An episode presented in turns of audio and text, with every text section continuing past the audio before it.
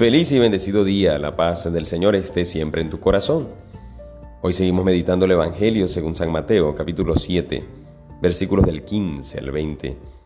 En aquel tiempo Jesús dijo a sus discípulos, Cuidado con los falsos profetas, se acercan a ustedes disfrazados de ovejas, pero por dentro son lobos rapaces. Por sus frutos los conocerán. ¿Acaso se recogen uvas de los espinos o higos de los cardos? Todo árbol bueno da frutos buenos, y el árbol malo da frutos malos. Un árbol bueno no puede producir frutos malos, y un árbol malo no puede producir frutos buenos. Todo árbol que no produce frutos buenos es cortado y arrojado al fuego.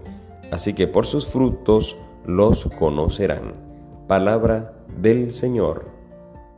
Hoy estamos celebrando la memoria obligatoria de San Ireneo, obispo y mártir, él nació en el año 130 aproximadamente y fue educado en la ciudad de Esmirna. Fue discípulo de otro santo, San Policarpo, y luego fue obispo de aquella misma ciudad. Él tiene una frase en sus escritos que quisiera resaltar en el día de hoy. Dice, la gloria de Dios consiste en que el hombre viva y la vida del hombre consiste en la visión de Dios. Repito, la gloria de Dios consiste en que el hombre viva y la vida del hombre consiste en la visión de Dios. Una vida llena de la gracia de Dios, una vida llena de esa visión de nuestro amado. Hoy en las lecturas nos vamos a dar cuenta cómo principalmente en el Evangelio nos invita a dar frutos. Pero ¿cómo puedo yo dar frutos? ¿De qué se trata esto de dar frutos? Puede ser toda una carrera. Hoy podemos meditar si yo estoy dando frutos, si estoy dando frutos en mi grupo, en mi parroquia, en mi urbanización, en, mi trabajo, en mi familia. Si estoy dando frutos. Otra pregunta, ¿qué tipo de frutos estoy dando? ¿Los estoy dando como deben ser o estoy dando lo que me sobra? ¿Y qué estoy dispuesto a hacer para mejorar esos frutos para el Señor? Pero repito, no es una competencia, no es vamos a ver quién da más o vamos a enfocarnos en mis fortalezas. Porque hoy podemos decir también, bueno, vamos a, empezar a pulir estas cosas, fortalecer estas debilidades y todo como que se centra en mí, ¿no? ¿Y dónde está el que me poda? ¿Dónde está el que remueve el terreno de mi vida, de mi corazón para que dé frutos? Ahí está el detalle o ahí está lo más grande, el núcleo el Señor. Dice la antífona del aleluya, permanezcan en mí y yo en ustedes, dice el Señor. El que permanece en mí da fruto, abunda. Permanecer en el Señor. Y fíjate que en la primera lectura, Abraham, el Señor le había dicho, yo te voy a dar una descendencia, pero Abraham decía, no, pero ¿de dónde? Si yo no tengo ni un hijo, no tengo, voy a morir sin hijos.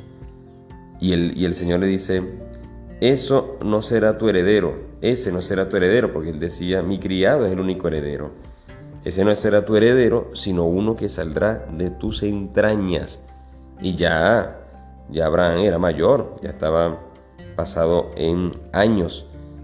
Y fíjate lo que dice la palabra, Abraham creyó lo que el Señor le decía y por esa fe el Señor lo tuvo por justo, porque el Señor nunca olvida sus promesas, dice el Salmo 104. Por lo tanto, la fe, permanecer en el Señor y tener fe, que aunque lo que Él me esté diciendo hoy no lo vea, no lo esté viendo, no lo esté notando, pero yo confío en ti. Yo sé, Señor Jesús, que de mí saldrán muchos frutos para tu gloria, porque quiero permanecer en ti. Ya solo el solo hecho de permanecer en el Señor, pues vamos a dar muchísimos frutos. y hoy, miércoles, recordamos con mucho cariño, con mucha fe también a San José, un hombre justo. Fíjate, Abraham por su fe, dice el Señor, dice la palabra, el Señor lo tuvo por justo. ¿Y quién?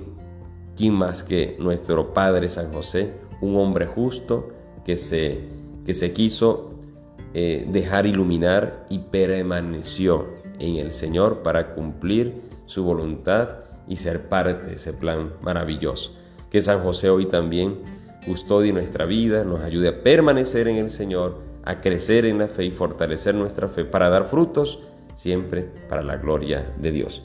Dios te bendiga y te guarde en nombre del Padre, del Hijo y del Espíritu Santo. Amén. Recuerda, ahora ten fe y escucha, que el Señor ya te está hablando.